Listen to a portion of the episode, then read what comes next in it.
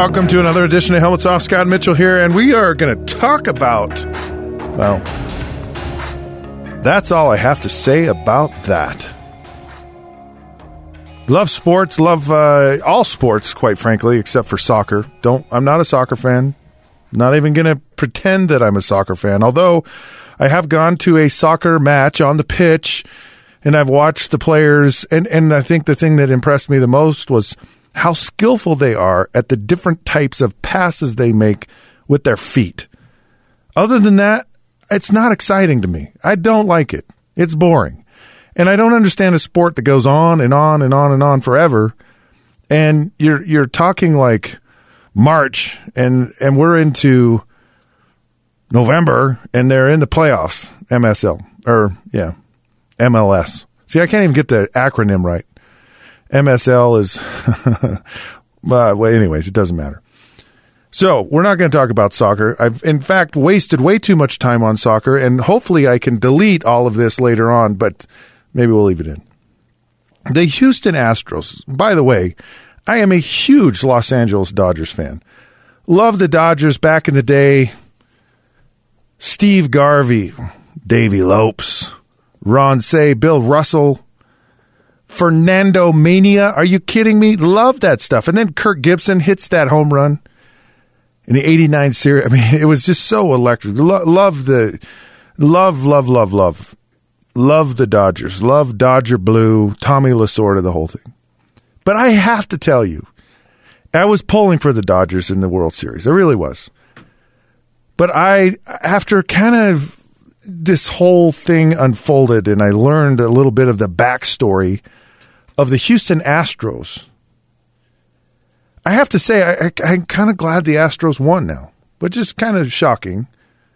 Because I, I, like I like to be loyal to my teams, but I also like to respect certain things, and I, I respect what they've done.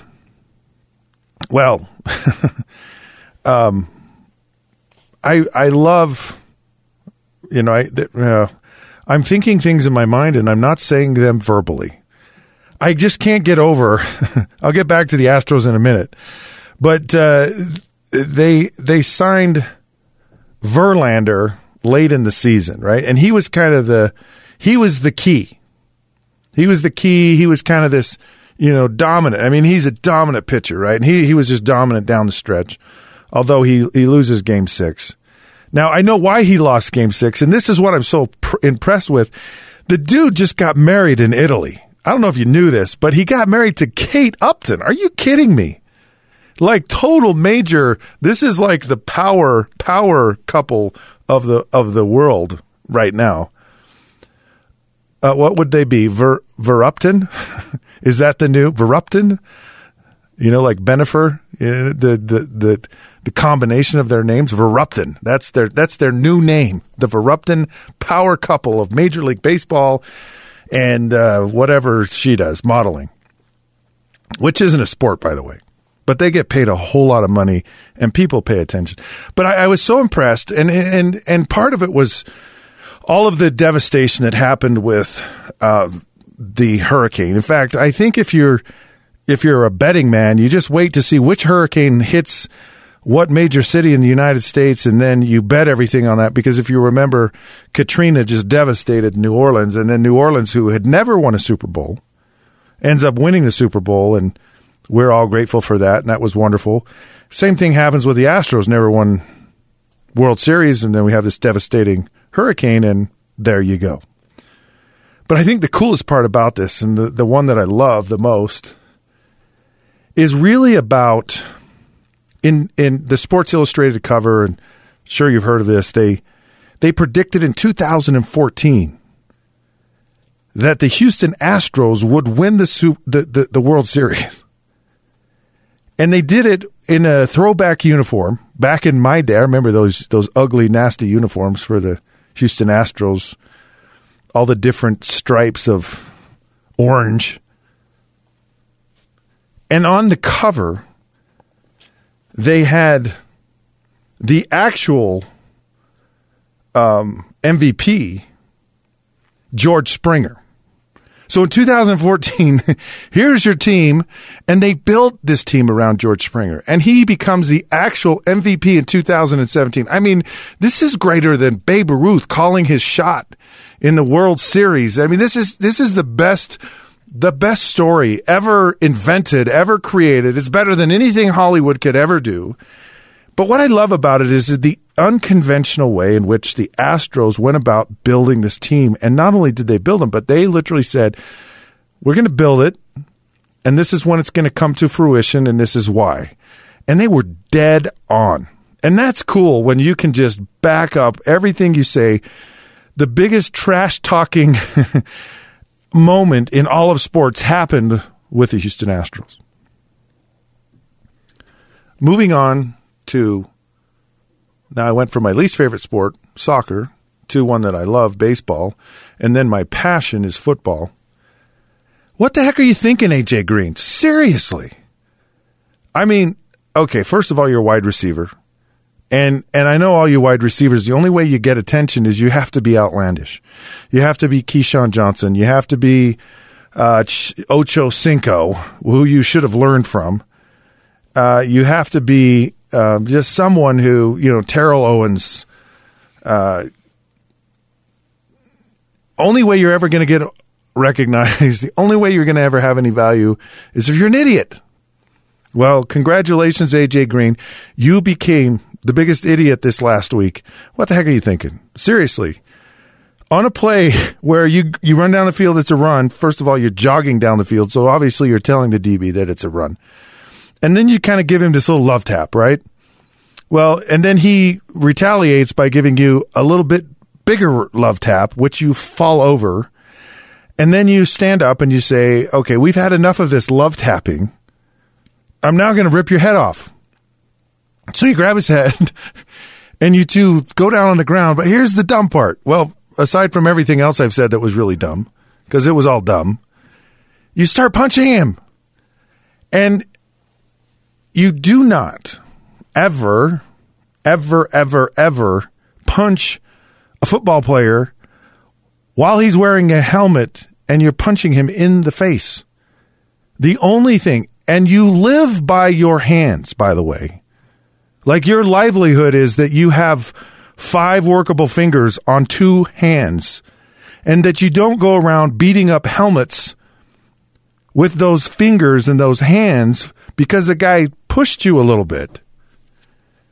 Dumb. Not only dumb, but stupid. And if you had a brain, it would be lonely. What are you thinking? Well, I'll tell you what we're thinking. We're thinking about taking a break AJ, stop the boxing. It's okay that he pushed you. Just beat him for a touchdown next time. But seriously, you could end your career on something so stupid as this. When we come back, we're going to talk about who's in and who's out in NCAA college football playoffs. Listening to Helmets Off. We'll be right back.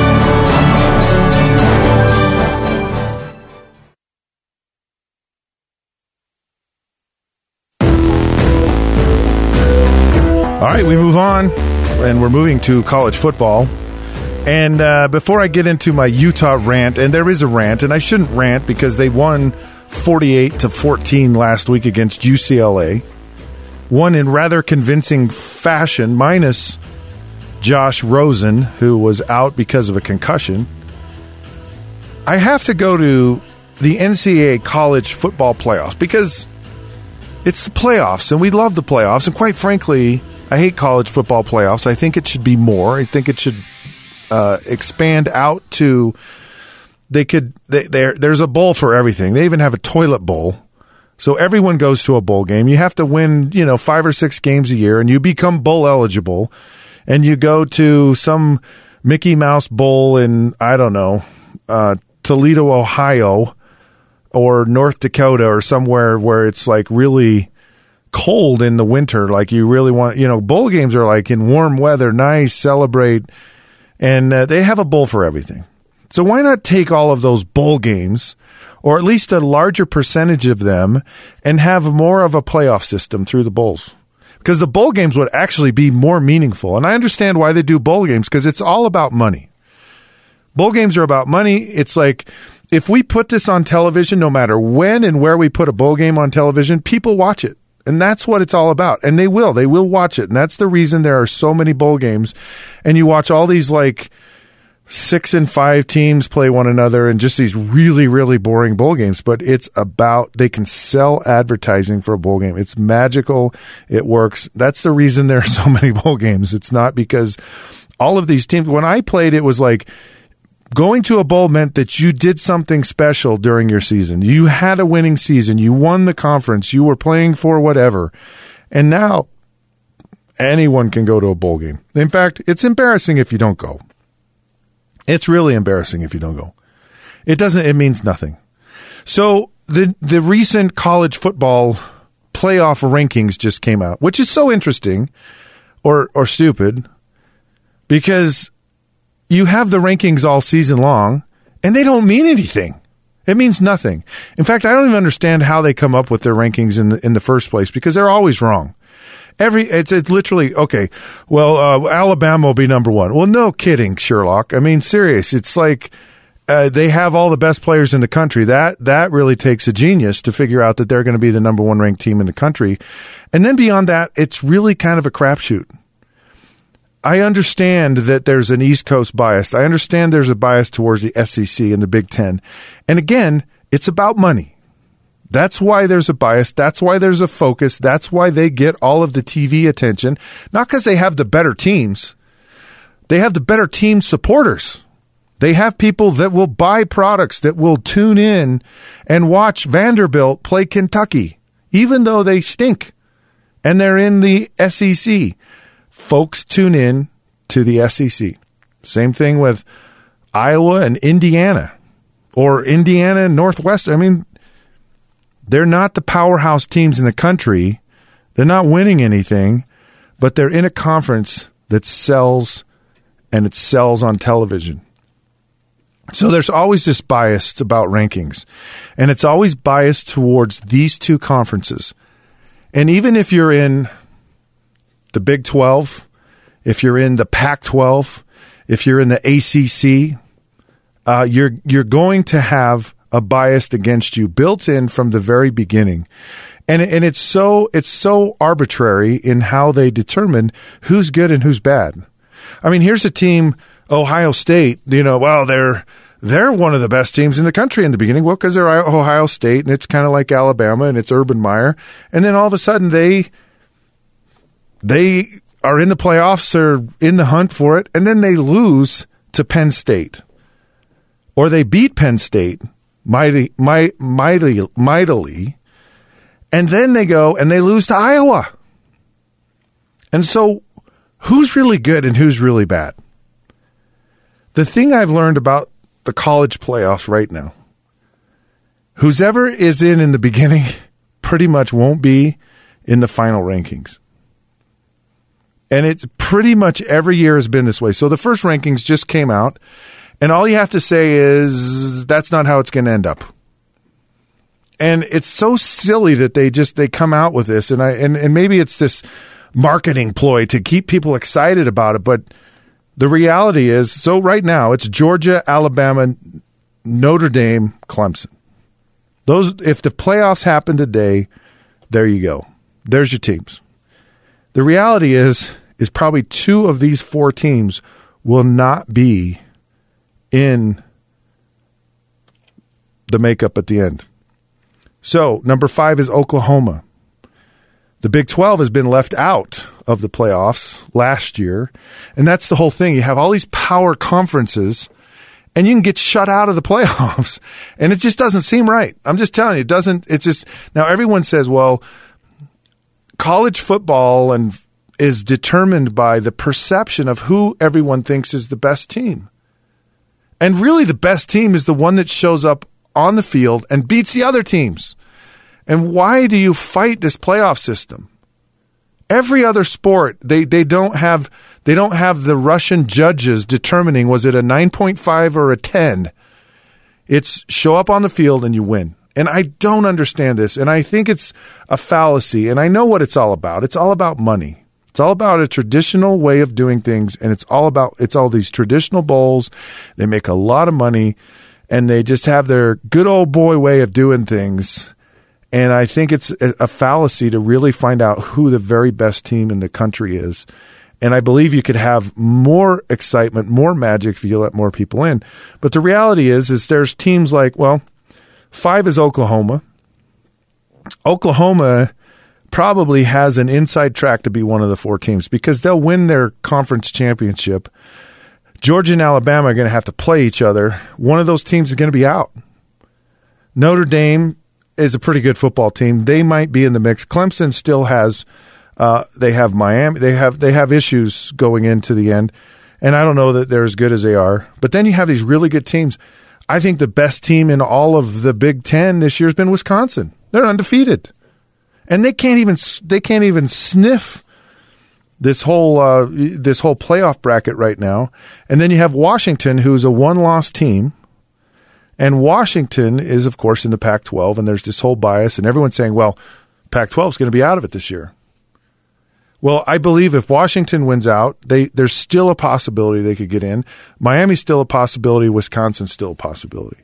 And and what I'm saying is, the way it is today is not how it's going to end up. And quite frankly, I think they should let more teams in. These all, I mean, I believe that all of these teams I've named, any one of them could beat any other team on any given day, and give them a chance to do it. It, there's no way you can tell me that that the number one team in the country is that much better than number six or seven, or some of these teams that kind of get left out of the picture because they're not a part of that uh, old man's club. All right, so now on to my rant. Shoot. I don't have that much time and I got more things I have to say, so I'm going to say them in a hurry. Why? Why has it taken my Utes to get all the way through the season to lose four games in the Pac 12 before they decide to get a chip on their shoulder. Walk into the regular season, beginning of the season with a chip on your shoulder and quit waiting until you've basically pissed away your whole season. And now you're going to decide to get a chip on your shoulder. You gotta, you gotta have the chip on your shoulder every day. Whatever it takes for you to get yourself ready to play and compete against the best, you have to do it every single week and not decide you're going to start doing it now that you've lost four games. You are with the big boys and you need to act like a big boy when you get there. You know the irony of sports. The Boston Celtics went out and spent a fortune on Gordon Hayward. Gordon Hayward lasted all of a minute in the regular season. And in order to get Gordon, they had to get rid of some players. And then they traded what I thought was one of the most dynamic take a team on his shoulder players in the NBA, Isaiah Thomas, and trade him. And they trade him to the Cleveland Cavaliers for Kyrie Irving. So now the best player on the Boston Celtics is gone. Their prize free agent is out.